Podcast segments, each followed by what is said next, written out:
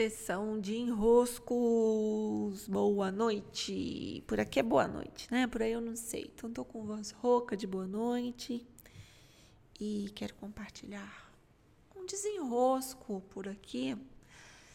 É um desenrosco que eu vivo há alguns anos, mas que eu vejo por aí, né?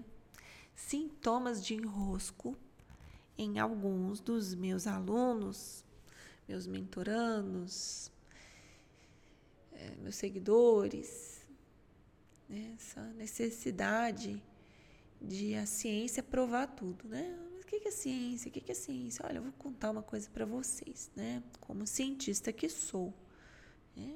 doutora em sustentabilidade, passei uns bons anos da minha vida enfiada na academia e vendo a ciência acontecer não só na minha área, mas em outras áreas também que eu frequentei. Por exemplo, eu gostava muito e passava algumas horas durante o meu mestrado que eu fiz da UFMG em laboratórios dos prédios da Exatas. Meu primo e meu tio estavam sempre por lá e eu adorava me enfiar nesses outros nessas outras áreas de estudos também. Então, eu vim de uma área da comunicação, é, passei pela ciência da informação, passei por uma área humana, é, me enveredei por uma área da física, muito autodidata, é, estudei por conta própria muito na época do mestrado e do doutorado.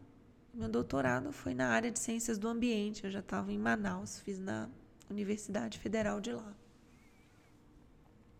Então, assim, é, a ciência sempre me encantou também. É, a academia sempre teve um lugar muito especial na minha trajetória de vida e tem. Mas, é, mas nós precisamos colocar as coisas no, nos lugares certos. Porque o que nos enrosca na vida são as coisas que estão nos lugares trocados. São as coisas que estão fora dos seus lugares. Porque quando está tudo no seu lugar ok, não tem enrosco. Né? Tem enrosco nenhum. O enrosco acontece quando algo está fora do lugar. E se tem um enrosco muito comum nos dias de hoje, é o lugar que nós demos para a ciência.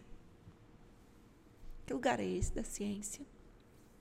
É, que fixação é essa que nós temos pelo que é cientificamente comprovado? Que é um engano, sabe? É um engano muito louco. Porque o que é a ciência? O que é fazer ciência? A ciência, ela nasce das perguntas. Toda ciência nasce de uma pergunta. Então eu vou até lá, né? eu estou me fazendo uma pergunta e eu preciso testar né, as suposições que me levam a uma resposta. Isso é fazer ciência. Né? Isso é ciência. Eu faço uma pergunta, formulo uma pergunta e para chegar numa resposta que eu digo, ok, isso aqui é a resposta, hein, gente? Ó, resposta, chegamos. Então tá lá na minha frente uma resposta.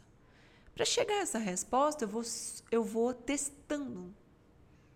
O que caracteriza a ciência é que a resposta foi testada, ok? Isso caracteriza a ciência. Só que sempre a ciência é feita com base em uma pergunta, a essência da ciência é a pergunta, não é a resposta. As respostas são sempre provisórias. Por quê? Por que, que as respostas são provisórias? Porque se você muda a pergunta, a resposta também tende a se alterar.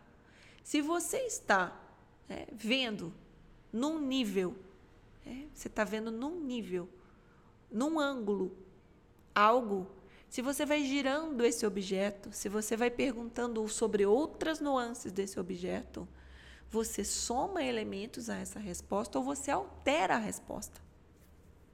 Então, a ciência, pelo próprio caráter da ciência, é baseada em novas perguntas. A ciência não vai se esgotar nunca, meus caros. Não pode se esgotar. Porque a ciência é baseada em perguntas. E nós sempre vamos ter outras perguntas a partir das respostas que surgem, e por isso mesmo as respostas são provisórias. Senão, não posso seguir fazendo ciência. Então, a ciência chega a respostas, ótimo, só que são respostas que vão levar a outras perguntas. Então, eu não sei de onde vem essa fissura pelo cientificamente comprovado. Porque o cientificamente comprovado é provisório pelo próprio caráter da ciência. De onde vocês né, podem supor daí que a gente começou a se enganar, né, criar esse auto-engano sobre o que é a ciência? Vocês devem ter daí alguma desconfiança, né? Peraí, o que, que a gente ficou louco desse jeito? Se o caráter da ciência é ter respostas para perguntas que estão sempre sendo atualizadas, esse é o caráter da ciência. Perguntar e testar as possibilidades de respostas até chegar numa resposta boa o suficiente para aquele momento. Até que se faça uma nova pergunta. Senão acabou a ciência. Se não tem novas perguntas, se não vai atualizar a resposta, acabou a ciência. Acabou, fim.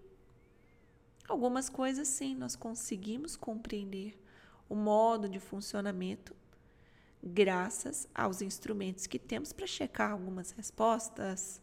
Só que à medida que se faz mais perguntas, se chega a novas respostas e das respostas que se chega, nós temos novos elementos para também outras perguntas que nós fizemos antes então, novas chaves, novas portas vão sendo abertas e, portanto, novos elementos vão sendo somados ao todo que vai ampliando como uma constante, né? É uma constante, vai sempre ampliando o conhecimento.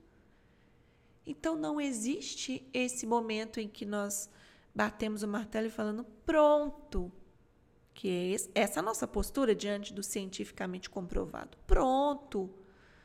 Pronto agora está cientificamente comprovado. É como se a gente quisesse dizer assim: olha, isso aqui está garantido. Isso aqui tem o selo de garantia de que está certo.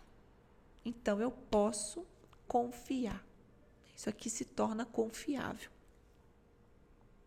Confiável até a página seguinte, ok? até a página seguinte, quando se faz uma nova pergunta. É assim. É assim. Então, que bom poder se fazer novas perguntas. A ciência em si está ok sendo a ciência. O que não está ok é a gente olhar para o mundo esperando que tudo que a gente confia seja antes cientificamente.